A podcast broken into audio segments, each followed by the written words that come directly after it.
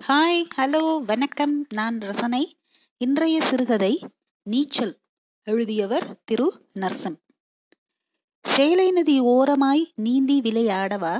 சிம்புவே பாடல் எங்கிருந்தோ சன்னமாய் வழிந்து கொண்டிருந்தது. எப்போது இந்த பாடலை கேட்டாலும் அதை எழுதிய அறிவுமதியின் உருவம் கண்ணில் வந்து போகும்.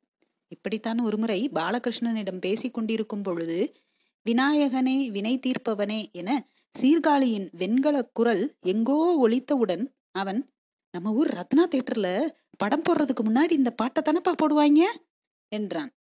ஆச்சரியமாய் பார்த்தேன். எனக்கும் அதே நினைவுதான். கூடவே சோளக்கருதும் அவிச்ச கிழங்கும் பெஞ்ச் டிக்கெட்டின் பிங்க் கலரும் என.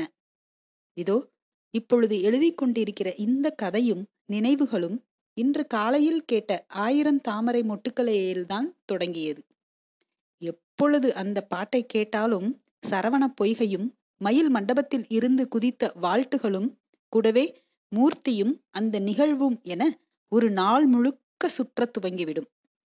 மூர்த்தி கையில் வேல் ஒன்றை கொடுத்துவிட்டால் முருகனேதான். கட்டுமஸ்தான கருப்பு முருகன். திருநீற்று பட்டை போல் அந்த பதினாறு வயதிலேயே முன்னெற்றி வழுக்கை. எங்க அப்பா மாதிரிடா. என வழுக்கைக்கு காரணம் சொல்லி சொல்லியே அழுதும் அழுத்தும் போயிருந்தான். கராத்தே கிளாஸ்க்கு போய்க் கொண்டிருந்ததால் பேசிக் கொண்டிருக்கும் பொழுதே கைகளை காற்றில் வீசி விஷ்க் விஷ்க் என ஏதாவது சப்தம் செய்வான். வெண்ணெய் வெட்டுவது போல் இருக்கும் அச்செயல் சும்மா குத்து மாப்பிள ஒன்னும் ஆகாது என நெஞ்சை இருக்க வைத்திருப்பான்.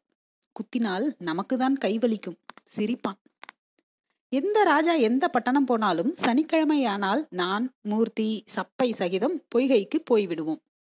நானும் சப்பையும் லேசாக காலை நனைத்து நீரை பழகி கொண்டிருக்கும் பொழுதே கைலியை போட்ட இடத்தில் இருந்து ஓட்டமாய் ஓடி வந்து எங்களின் முதுகை தாண்டி நீரில் சர்ரென குதிப்பான் மூர்த்தி. குதித்தவுடன் வெளியே வரமாட்டான். நீரின் அமளி அடங்கி அமைதியாய் இருக்க சுற்றுமுற்றும் பார்த்து கொண்டிருக்கும் பொழுது இன்ன இடம் என கணிக்க முடியாத ஓரிடத்திலிருந்து தலையை நீட்டுவான். நானும் சப்பையும் மெதுவாக இறங்கி அவனையும் மயில் மண்டபத்தையும் நோக்கி நீந்தி அடைவோம். மயில் மண்டப மதிலில் இருந்து அந்த பக்கம் போய் மீண்டும் மயில் மண்டபம் வருவோம் என பொய் சொல்ல விருப்பமில்லை. மூர்த்தி மட்டும் அப்படி வருவான். நானும் சப்பையும் மூச்சு முட்ட ஓரத்தில் ஒதுங்கி படிகளில் அமர்ந்து அவன் நீந்தும் அழகை பார்த்து கொண்டிருப்போம். ஒரு கை மட்டும் அசையும். திடீரென எந்த அசைவுமின்றி வான் நோக்கி ஒரு தக்கையை போல மிதப்பான். குளித்து முடித்ததும் பாதமெல்லாம் பிங்க் நிறத்தில் பிறந்த குழந்தையின் பாதம் போல தோலுரிந்திருக்கும் மணலில் கால் வைக்க மனமே இல்லாமல் பொத்தினார் போல நடந்து சைக்கிளை எடுத்து எதிர்காற்று இருக்கக்கூடாதுரா முருகா என வெயிலில் பொறு பொறுவென உடலும் உள்ளாடையும் காய காய தெரு அடைவோம். மூர்த்தியை பார்த்தீங்களா? குரல் பழைய நினைவுகளை கலைத்து போட்டது. இங்கதானே இருந்தான்? எழுதுவதை நிறுத்திவிட்டு ஒரு பெருமூச்சோடு பதில் சொன்னதில் நினைவு சிதறல்களின் கோபம் தெரிந்திருக்கலாம். காஃபியை வைத்துவிட்டு போய்விட்டாள். சுர்ரன சுட்டதால் அப்படியே வைத்துவிட்டு மீண்டும் எழுத தொடங்கினேன். விட்ட இடத்தில் இருந்து. பெரும்பாலும் சனிக்கிழமை மாலைகளில் தெருமுனையில் மூர்த்தி அடித்த நீச்சல் பற்றி பேச்சு வரும். வரவில்லையெனில் அவனே சுத்தி வளைத்து ஆரம்பித்து வைப்பான். இன்னைக்கு தண்ணி கலங்கி இருந்துச்சுப்பா. குப்பையெல்லாம் போட்டு தண்ணியை கொள்றானுங்க ஆமா மூர்த்தி மொட்டை போடுறேன் மயிரை இறக்குறேன்னுட்டு என்னத்தையாவது போட்டு நாசப்படுத்துறாங்க. கோவாலு பெருசு ஆமோதித்து ஆத்திரமடைந்து அமைதியாவார். இரண்டு கெட்ட வார்த்தைகளுக்கிடையில் ஒரு சமூக நியாயம் பேசுவது கோபாலின் வாடிக்கை. அன்று அப்படி பேசிக் கொண்டிருக்கும் பொழுது மூர்த்தியின் டவுன் நண்பர்கள் இருவர் சைக்கிளில் வந்திறங்கினர். மூர்த்தியோடு கராத்தே பயிலுபவர்கள். அவர்கள் உடம்பு என்னை போல கொஞ்சம் தொஸ்கென நோஞ்சானாக இருப்பது போல எனக்கு ஒரு பிரம்மை. ஒருவேளை மூர்த்தியின் கட்டிப்போன மார்பும் கிண்ணென்று இருக்கும் கைகளையும் பார்த்து கராத்தே வீரர்கள் என்றாலே அப்படித்தானோ? என்ற எண்ணம் ஏற்பட்டதன் விளைவாகவும் இருக்கலாம். எழுதப்படாத விதிகளில் ஒன்றான டவுன் ஃப்ரெண்ட்ஸ் வந்தால் டீ கடைக்கு கூட்டி போவது அன்றும் நடந்தது. இவன் பேரு சரவண இது கணேஷ். ஸ்டைலாக கை கொடுத்தார்கள். நானும் கொஞ்சம் முயன்று ஸ்டைலாக என் பெயரை சொல்லி இது சப்பை என்றதும் குமாருக்கு வந்ததே கோபம். விடு விடு விடு நடக்க தொடங்கிவிட்டான். டீ கிளாஸை லாத்தலாக சுழற்றி குடித்து கொண்டிருக்கும் பொழுது மூர்த்தி ஆரம்பித்தான். ஏண்டா எப்ப வர சொன்னா எப்ப வரிய? டா இவன் தாண்டா லேட் ஆக்கினான் இப்ப போக முடியாதா? ஏமாற்றமாய் கேட்டான் சரவணன் என்ற பெயர் கொண்டவன். குழப்பமாக பார்த்தேன் மூர்த்தியை. இல்ல மாப்பிள போலாம். என்றவாறே என்னை பார்த்து சைக்கிளை எடுத்து வர சொன்னான். துண்டு எடுத்துட்டு வாடா சரவண பைக்கு போறோம். பெரிய பாடகர்கள் மூன்று சுழி இன் வரும் இடங்களில் குழைந்து இல் சேர்த்து பாடுவது போல மூர்த்திக்கு சரவணப் பொய்கை சரணப் பொய்கைதான். வா வராது. இந்த டயத்துல எதுக்குடா? மணி அஞ்சாக போகுது. ம்ஹும், பதிலே இல்லை. சப்பை இல்லாததால் நானும் மூர்த்தியும் ஒரு சைக்கிளில். அவர்கள் இருவரும் எங்களை தொடர்ந்தார்கள். தகதகவென சூரியன் மறைந்து கொண்டு சிவப்பும் தங்க நிறமும் என எதிர்வெயில் ஜொலித்தது. பொய்கையிலும் அந்த நிறங்கள் பட்டு சற்று வித்தியாசமாய் இருந்தது நீர்ப்பரப்பு. குளக்கரையில் அவர்கள் மூவரும் கராத்தே ஸ்டெப்ஸ் போட்டுக் கொண்டிருந்தார்கள். அந்த சரவணன் மூர்த்தியை பலம் கொண்ட மட்டும் குத்தினான். தம் பிடித்து கும் என்று வயிறையும் மார்பையும் காட்டிக்கொண்டிருந்தான் மூர்த்தி. குத்தியவன் கையை உதறிக்கொண்டே போதும்டா வா எங்க? நீ சொன்ன மாதிரி நீந்தி காட்டு. என்றவாறே படிக்கட்டில் இறங்கினான். மூர்த்தி அமைதியாக நீருக்குள் இறங்கி இடுப்பளவு தண்ணீரை விலக்கி விழாவிக் கொண்டிருந்தான். ஆச்சரியமாயிருந்தது.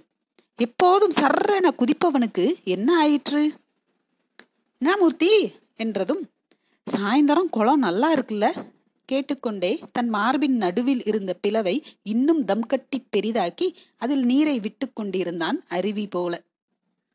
டவுன் பசங்களுக்கு நம்ம மயில் மண்டப டைவை பார்க்கணும்னு ரொம்ப நாள் ஆசை. அதான் வந்திருக்கானுங்க. டே நீச்சல் தெரியாம இதுக்கு மேல வரக்கூடாது.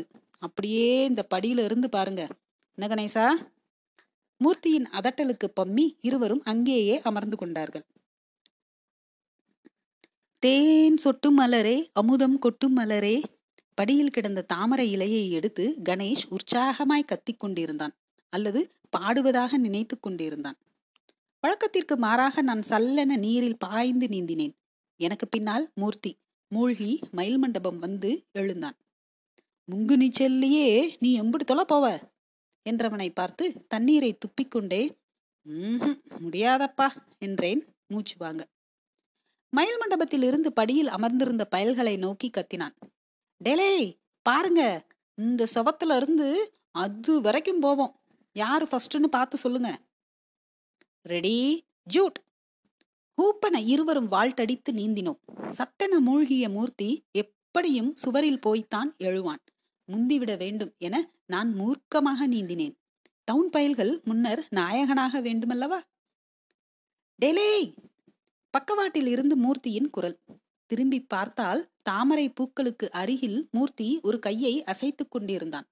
சட்டன் அவன் அருகில் போய் பார்த்தால் அவன் முகமே வேறு மாறி இருந்தது கால் மாட்டிருச்சுடா கொடியில.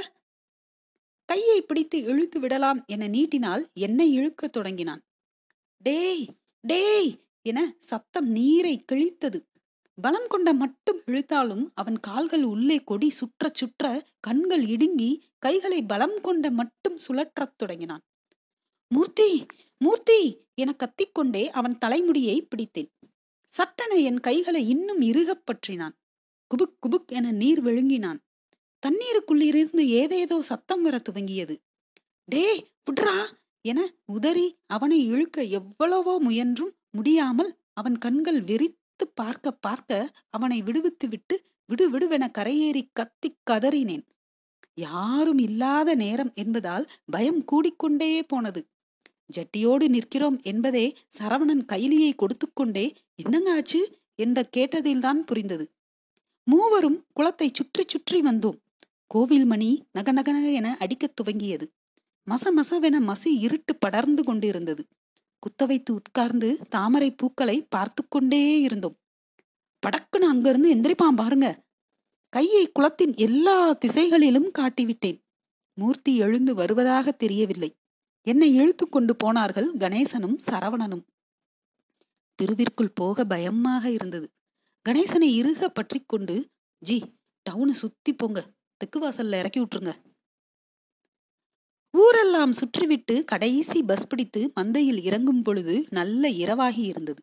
தெரு நோக்கி நடக்கும் பொழுது இயல்பாக இருக்க மிகவும் பிரயத்தனப்பட வேண்டியிருந்தது தெருமுனையை அடைந்ததும் தெருவே ஜே ஜேவென வீதியில் இருந்தது.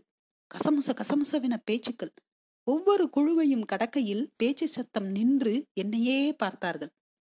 என்னாச்சு? என்னாச்சு? என்று கேட்டுக்கொண்டே வாசலுக்கு வந்தால் அப்பாவும் மூர்த்தியும் பேசிக்கொண்டிருந்தார்கள் எங்கடா சுத்திட்டு வர? பாண்டி உனைய குளத்து பக்கம் பார்த்தானா? ஏதோ ஏடா கூடமா இருக்கேன்னு பக்கத்துல போய் பாக்குறதுக்குள்ள சைக்கிள்ல ஏறி போயிட்டியான் மூர்த்திய வேற காணோம். எங்கடா அவன்? தெரியலையே அவன். அவன் அப்பயே கிளம்பிட்டானே. வரலையா? மூர்த்தியின் அப்பா கண்களை மூடிக்கொண்டார். கூட்டத்தில் இருந்து வந்த சண்முகம் என் தோள்மேல் கையை போட்டு தனியாக அழைத்து போய் கரு மது தேட்டர்ல மேட்டர் படம் பார்க்க போனது தெரியும். அவன் அங்கதான் இருக்கானா? இல்ல சரக்கு கிறக்குன்னு இப்பவே எல்லாமும் ஆரம்பிச்சிட்டீங்களா? இதமான துணியில் நறுக்கென கேட்டார். அதெல்லாம் இல்லைன்னே குளத்துல அவ்வளவுதான். பெரும் குரல் எடுத்து அழ துவங்கி விட்டிருந்தேன். அப்பா கோபமும் ஆதங்கமும் ஒரு சேர என்னான்னு சொல்லிட்டு அழுது தொலையண்டா? குளத்தை சுற்றி ஊரே கூடியிருந்தோம். பொல பலவென விடிந்து கொண்டிருந்தது. பொக்லைனும் ஏதோ ஒன்றை வைத்து நீரை அலசி கொண்டிருந்தார்கள். தினமும் குளிக்க துவைக்க படித்துறைக்கு வருபவர்களும் கூட்டத்தில் சேர்ந்து கொண்டு ஆளாளுக்கு என்னிடமே ஏதேதோ கதை சொல்லிக் கொண்டிருந்தார்கள். தாமரை பூக்களை அந்த இயந்திரம் கிழித்து அகழ்ந்து கொண்டிருந்தது. இப்ப குதிச்சு பாருங்கடா கொடிய மெஷின் அத்து பிடிச்சு. ஒரு பெருசு சத்தமாய் கூவவும் இருவர் குதித்தார்கள்.